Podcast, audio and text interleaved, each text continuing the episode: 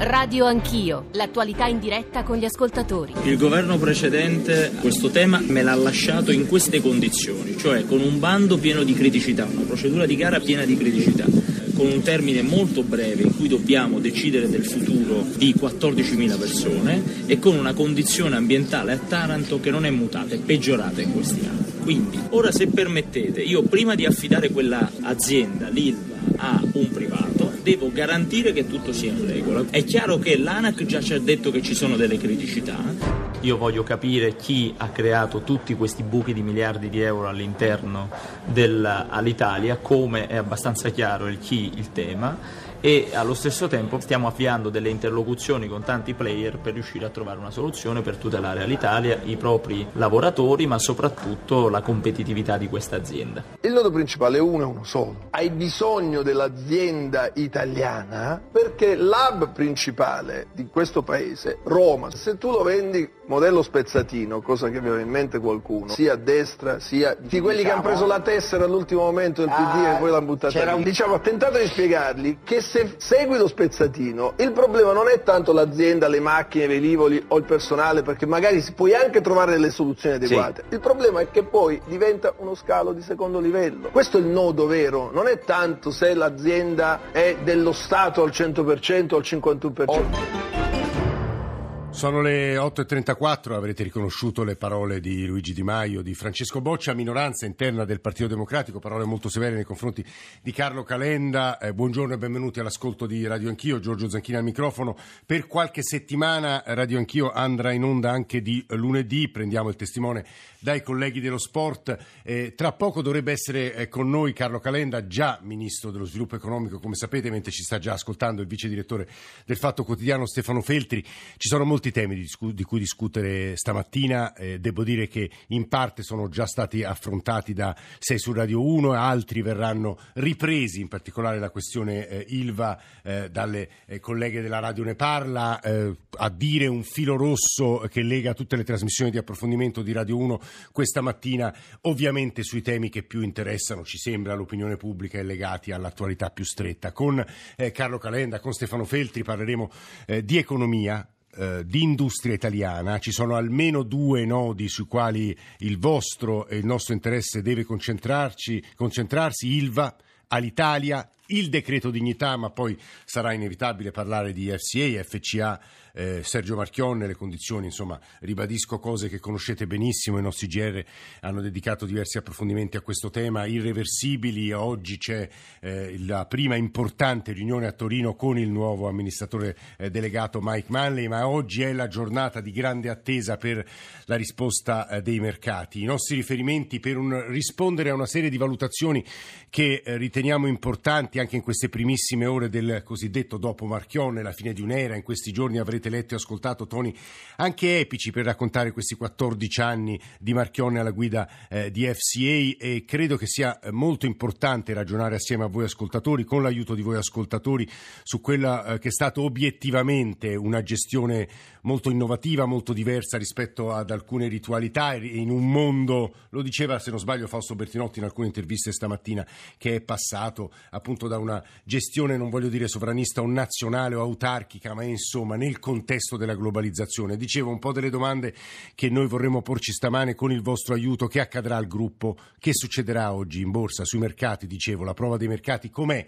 come va giudicato? È presto ovviamente, ma insomma sono figure eh, di leader già da parecchi anni, il nuovo management Fiat, eh, FCA e, e il bilancio dell'era Marchionne. 335 699 2949 per sms, whatsapp, whatsapp audio, radio anch'io, chiocciolarai.it per i messaggi di posta elettronica, ancora l'account eh, su Twitter, i social network, la radiovisione. Eh, vi dicevo eh, le parole di Luigi Di Maio in apertura, ma anche altre parole eh, di eh, Toninelli, Ministro per le infrastrutture e i trasporti, stamane a, a 6 su Radio 1. Tra poco ascolteremo anch'esse perché crediamo che siano eh, rilevanti e credo sia meritevole insomma, utile che li, ascolti, che li ascolti Carlo Calenda. Stefano Felti, buongiorno, benvenuto Stefano.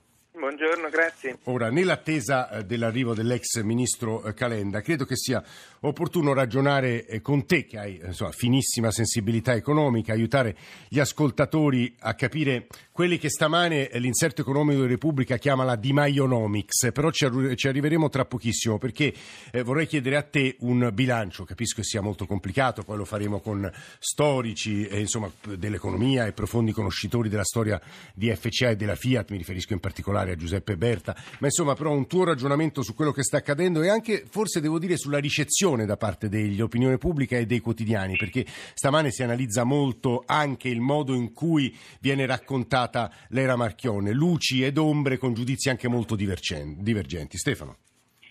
Ma se dovessi riassumere in una frase direi che Marchionne ha salvato la Fiat distruggendo però tutto quello che la Fiat rappresentava per questo Paese in termini simbolici e anche in termini diciamo, eh, concreti di, eh, di, di, numeri e, e di peso politico. Forse era una scelta inevitabile, però di sicuro diciamo, Marchionne è quello che ha salvato la Fiat facendo sparire la I di fabbrica italiana automobili dalla, suo, dalla sua sigla. Mm, c'è una significativa intervista di Vincenzo Bossi, sì. presidente di Confindustria, oggi sul Corriere della Sera, che dice sostanzialmente eh, aveva ragione Marchionne ad andarsene da Confindustria, poi dopo cerca di spiegare che la Confindustria è cambiata, eccetera. Però eh, ammettere che nel 2012 Marchionne aveva fatto bene a lasciare la Confindustria significa dire che Confindustria è diventata inutile. Ecco, Marchionne è quello che ha lasciato la Confindustria certificandone la fine, ha, lasciato, ha portato l'azienda fuori dal Corriere della Sera rendendo il Corriere un giornale normale, diciamo, non, non più la Camera di compensazione delle istituzioni, infatti è andata a un editore normale come Urbano Cairo, è quello che ha rotto i legami con la politica e quindi per la prima volta eh, diciamo, era un manager, un amministratore legato della Fiat che poteva permettersi così, di trattare il Presidente del Consiglio come un allievo invece che come un, un contropotere con cui trattare.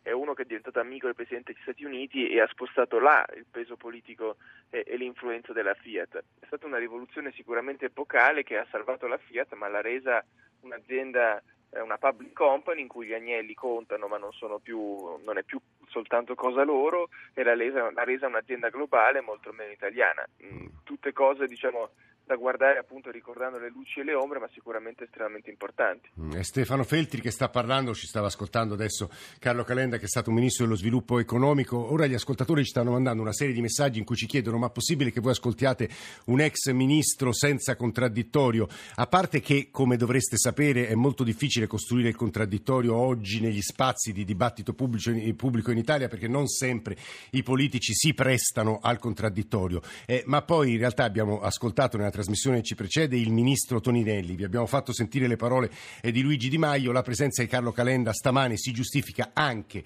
oltre che per essere una delle figure più ascoltate dell'opposizione, anche perché è stato, eh, ha occupato eh, la stessa poltrona che occupa adesso Luigi Di Maio quindi sui punti eh, dirimenti che riguardano l'industria italiana crediamo che sia interessante per gli ascoltatori ascoltare, sentire anche la sua eh, voce. Ogni mattina tra noi e le altre trasmissioni non è che debba difendere il ruolo e il modo in cui facciamo servizio pubblico pubblico, cerchiamo di fare servizio pubblico, noi proviamo a rappresentare pluralisticamente tutte le posizioni, d'altra parte nella passata legislatura eh, invitavamo spesso inaudita altera parte, come direbbero gli avvocati, cioè senza contraddittorio, ma insomma i giornalisti, Stefano Pelti e il sottoscritto servirebbero anche a questo eh, anche i rappresentanti dell'opposizione. Calenda, buongiorno, benvenuto. Buongiorno, buongiorno. buongiorno. Se posso aggiungere, ho, ho chiesto io per primo a Di Maio, segnalandogli anche un paio di trasmissioni a cui andrò, di fare un confronto su Ilva, ma non ho mai avuto risposta.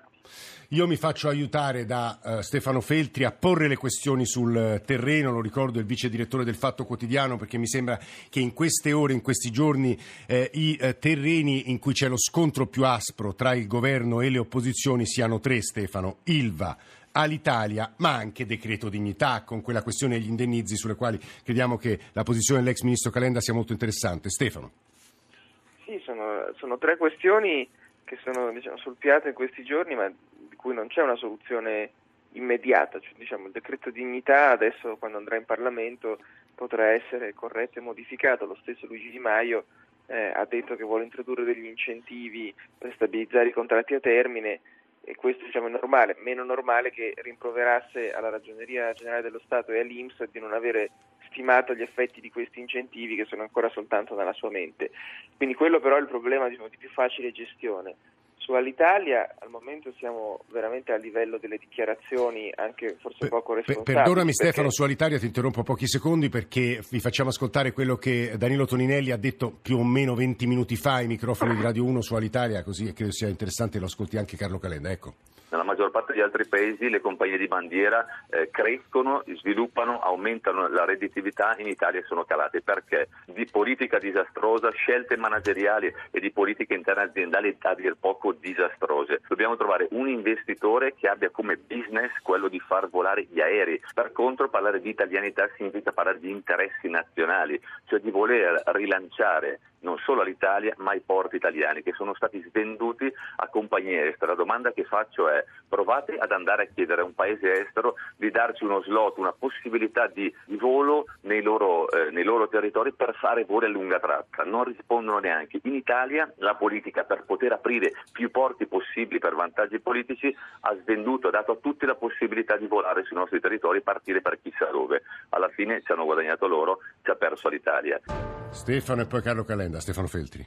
No, mi sembrano parole imbarazzanti dette da un qualunque politico, soprattutto da un ministro dei trasporti che ha la responsabilità di queste questioni. Eh, la storia dell'Italia non è cominciata ieri, non stiamo parlando dei disastri dell'Italia pubblica, stiamo parlando di due gestioni private eh, dell'Alitalia fatte da imprenditori che in teoria devono fare quello che dice Toninelli, cioè far volare gli aerei e Tiad credo che di aerei ne sappia eh, anche più del Ministro dei Trasporti, entrambe le gestioni sono state fallimentari.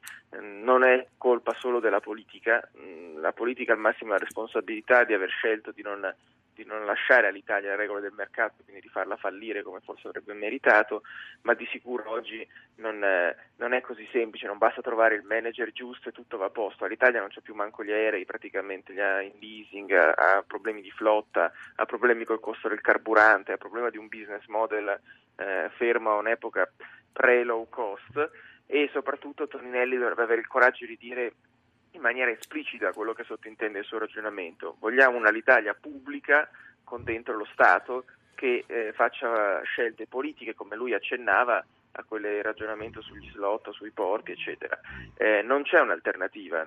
Se ci fosse un investitore sul mercato lo avrebbero trovato i tre commissari che stanno dire, cercando di rendere l'Italia presentabile da più di un anno. Mm. Stefano Fetti sta parlando, ci sono, dicevo, tre temi sui quali vorremmo confrontarci con Carlo Calenda, se vuole partire dall'Italia. Forse però è il caso eh, Calenda di eh, tentare anche insomma, una sua riflessione, un piccolissimo bilancio, perché stamane ci si interroga moltissimo su quanto abbia cambiato le relazioni industriali e la storia dell'industria italiana, Sergio Marchionne.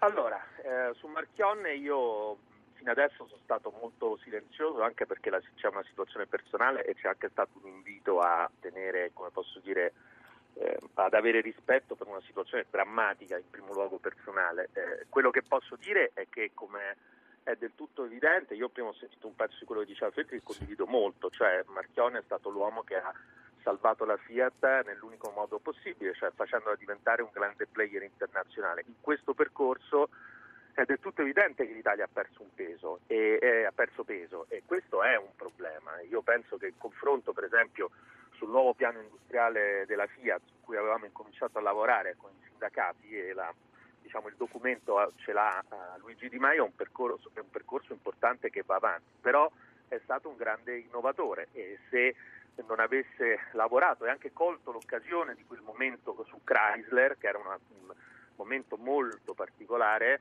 eh, la Fiat probabilmente oggi non ci sarebbe più. Quindi insomma eh, quello che dobbiamo fare è riconoscere secondo me i meriti di Marchionne come manager, però nell'attività di governo anche fare un lavoro per dire l'interesse della Fiat è una cosa, l'interesse nazionale può essere anche un altro. E con, non è come si diceva una volta è quello che va bene per la Fiat va bene per il paese non è più così. Tra l'altro a questo proposito Calenda mi permette di suggerire agli ascoltatori la lettura di un pezzo di stamane di Oscar Giannino si spezza l'ultimo filo di italianità in cui racconta ovviamente in quattro colonne un po' il rapporto fra eh, Fiat e Italia Fiat e governi. all'Italia e Ilva eh, Calenda. Sì, su Alitalia, guarda, la situazione è molto chiara.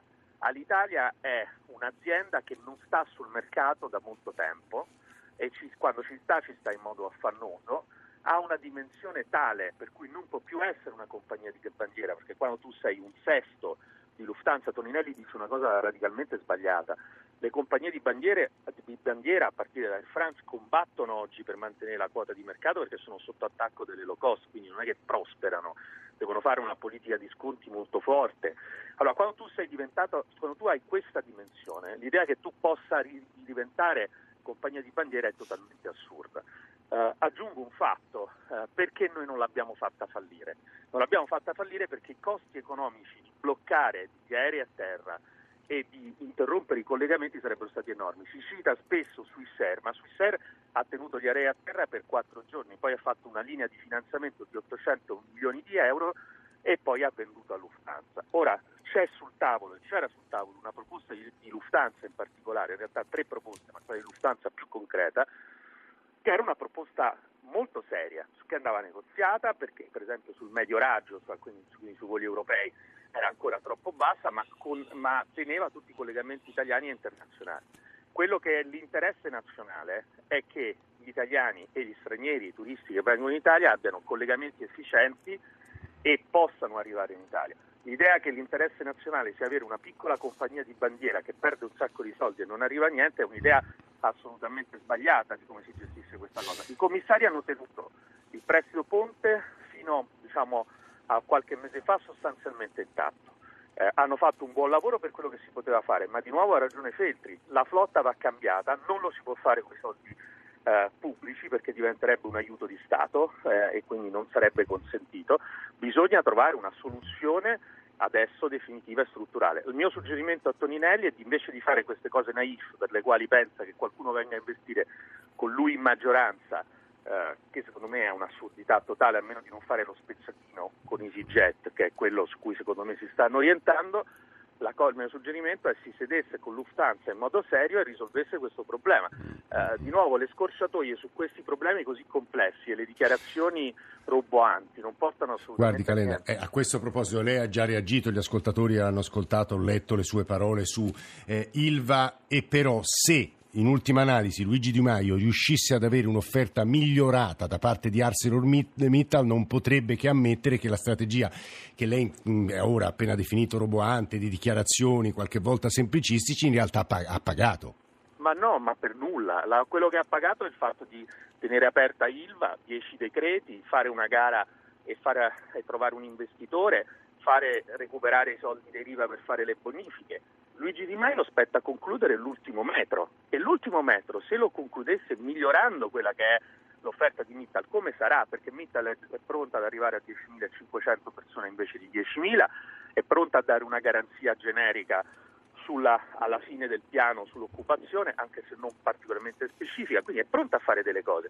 E io ho detto con grande chiarezza, se Luigi Di Maio dovesse chiudere questo negoziato nel senso di migliorare l'offerta comunitaria avrebbe i miei complimenti, come li ha avuti sui rider o sul divieto del gioco d'azzardo. Io all'idea che l'opposizione sia tanto peggio, tanto meglio, non credo. Quello che trovo inaccettabile è che siano diciamo, due mesi in cui c'è un giochino di rimpallo in cui prima si dice devo leggere 23.000 carte, ma cosa devi leggere? Hai votato contro tutti i decreti, te li sarai lette le carte eh, prima di votare. Stamane peraltro lei lo saprà, Calenda, eh, Matteo Salvini eh, insiste sulle stesse posizioni eh, di Di Maio e nell'ultima domanda di Marco, la risposta di Marco Galluzzo, intervista a Corriere della Sera, credo su Ilva che nessuno possa pensare realmente che possa chiudere, è una potenza industriale, condivido le parole di Di Maio che ci dovesse essere maggiore attenzione nella gara, ma l'obiettivo ma è così.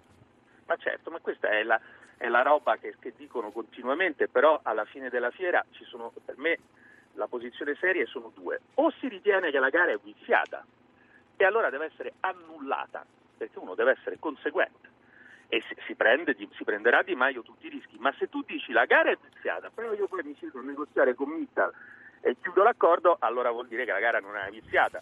Allora, siccome la gara non è viziata, perché la stessa ANAC dice una cosa, la gara è pienamente legittima, l'annullamento può avvenire solo sulla base di un interesse generale su cui si può sempre annullare una gara esponendosi a tutti i rischi del caso.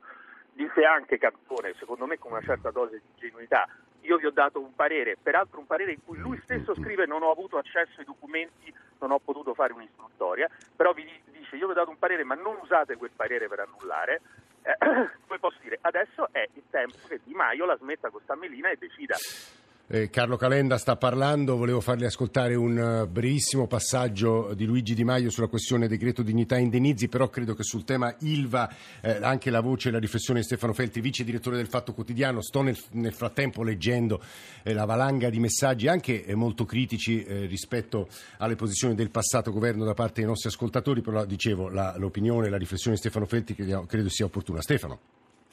No, io mi limito ad aggiungere quello che diceva Calenda, che i 5 Stelle sull'ILVA hanno avuto delle posizioni un po' difficili da decodificare eh, per, per, una lunga fase. Hanno flirtato con l'idea che l'ILVA si potesse chiudere e sostituire con qualcos'altro.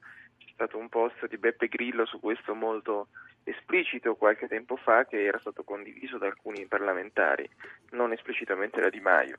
Eh, invece alla fine stanno poi ripiegando su una linea pragmatica, questo già lo considero un passo in avanti. E poi appunto la traduzione di quello che diceva Calenda, che forse tutta questa polemica sulle condizioni della gara che poteva essere fatta meglio, e qualunque cosa può essere fatta meglio ovviamente, questo è tutto autologico, servono soltanto ad alzare un po' il prezzo con Mittal e a strappare qualcosa. Se è così diciamo è una strategia più mediatica che di sostanza, ma comunque è uno di quei rari casi in cui eh, davvero si può giudicare solo il risultato. Se Di Maio chiude la trattativa con eh, qualche miglioramento rispetto a Calenda, ne saremo tutti felici e gli faremo tutti i complimenti. Se invece farà saltare anche i risultati ottenuti, beh, allora invece non, non prenderà esattamente applausi. Mm, ultimo tema, eh, no Semplifico molto, leggo anche qui le prime righe di un pezzo di Vanda Marra dal Fatto Quotidiano di oggi. No all'aumento delle indennità per i licenziamenti illegittimi, a dirlo è il PD con un emendamento al decreto eh, dignità. Come sapete sta per arrivare in aula. Eh, c'è Di Maio che su questo è stato durissimo. Farei riascoltare a Carlo Calenda per sapere poi lui come la pensa sul decreto dignità e sulla questione degli indennizi. Eh, farei ascoltare le sue parole. Eccole sta combattendo la norma che io ho introdotto nel decreto dignità che dice che se sei licenziato ingiustamente hai diritto a un risarcimento. È veramente allucinante che quel partito che doveva difendere le fasce più deboli combatte le fasce più deboli. Caro Calenda. Ma io guardi, non, onestamente sulla questione dell'indennità non la, non la trovo una questione di rimente. Penso che se si vuole aumentare l'indennità si aumenti l'indennità. Il tema non è questo, il tema fondamentale è una grande confusione giuridica sulle, eh, diciamo, sui rinnovi perché ovviamente il tema è che più tu rendi difficili i contratti a tempo determinato, i contratti a termine e più tu ti trovi in una situazione in cui perdi posti di lavoro. Io vorrei solamente dare un numero perché molto spesso non si conoscono questi numeri. I contratti a tempo determinato in Italia sono 3 milioni contro i 15 milioni a tempo indeterminato e i 5 milioni di autonomi. Ora, bisogna stare molto attenti perché noi abbiamo capito cosa funziona e non funziona. Negli ultimi quattro anni i contratti a tempo indeterminato sono aumentati di mezzo milione, non tanto per la questione del Job Act, ma per il fatto che sono stati fatti degli incentivi per abbassare il costo di questi contratti, il costo per l'impresa. E ha funzionato molto bene. Tant'è che il problema si è verificato l'ultimo anno, quando senza incentivi sono cresciuti molto di più i contratti a termine. La strategia è chiara, deve essere chiara, è quella di abbassare il costo del lavoro sui contratti a tempo indeterminato e non fare l'opposto, cioè pensare che se tu rendi più rigidi quelli a tempo determinato si trasformano a tempo indeterminato, perché questa cosa non funziona e la può sostenere solamente chi non è mai entrato in un luogo di lavoro, perché, lo, perché sennò è del tutto evidente. Allora, quello che dovrebbe fare Di Maio è lavorare sull'abbassamento del cuneo fiscale. Noi abbiamo sbagliato, io l'ho detto tante volte, io gli 80 euro non avrei fatto gli 80 euro, ma avrei fatto un abbassamento del costo del lavoro per i contratti a tempo indeterminato perché avrebbe, secondo me, creato più opportunità di questo tipo. Lo può fare Di Maio, lo facesse Di Maio, ma non facesse una cosa sbagliata che porta alla cancellazione di posti di lavoro, come dicono tutte le strutture di analisi indipendente, e non c'è nessuna manina. Questo ragionamento della mania è ridicolo. Il, la relazione tecnica la presenta Di Maio, cioè Di Maio non si è letto la relazione che sul, sul, suo, sul suo decreto. E aggiungo, quando si fa un provvedimento non bisogna neanche aspettare il decreto della ragioneria, ma bisogna farsi prima queste previsioni, così uno sa se sta facendo una cosa giusta o se sta facendo una cosa sbagliata. Calenda, abbiamo un minuto e mezzo. Come lei sa, eh, Salvini in questa intervista a Corriere della Sera dice un paio di cose rilevanti. Tasse, nella prossima manovra ci sarà, andremo oltre i numeri dell'Unione Europea sul ruolo di cassa depositi e prestiti che sarà molto più eh, incisivo. C'è un altro punto però. Eh, leggevo stamane dei sondaggi, eh, delle ricerche insomma, su come voterebbero oggi gli italiani, 41 errotti per cento centrodestra, 31 errotti Movimento 5 Stelle, quasi il 72% del paese a dire che l'opposizione in Italia è davvero minoranza e qualcuno scrive è ovvio, il, il Partito Democratico è percepito come il partito delle eccellenze, di Confindustria, delle lobby, lontano dal popolo e dal cambiamento che ha chiesto il popolo. Capisco che siano formule semplicistiche di comodo, però questo è un messaggio che passa nell'opinione pubblica. Calenda per chiudere un minuto. Ma secondo me è un messaggio che sta investendo tutti i progressisti. Negli ultimi trent'anni i progressisti hanno fatto una lettura della società molto semplificata dicendo che il futuro era semplice, positivo, che grandi fenomeni come la globalizzazione avrebbero portato benessere per tutti, così non è stato. E quindi sì, c'è stata una lettura semplificata e dalla parte dei vincenti, credo che questo sia il problema per cui in tutto il mondo i progressisti sono in affanno, il Partito Democratico ha un problema in più nel senso che in questo momento non c'è, non ha una linea, è impegnato in discussioni interne infinite e quindi non sta facendo, non sta dando un'alternativa valida riflettendo sugli errori del passato ma costruendo per il futuro.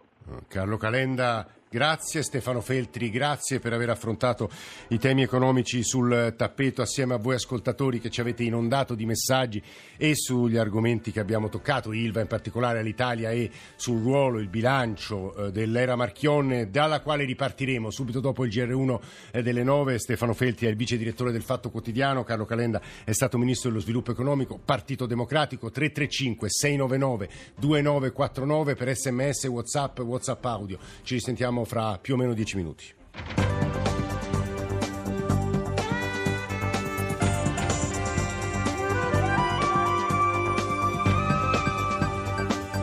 RAI Radio 1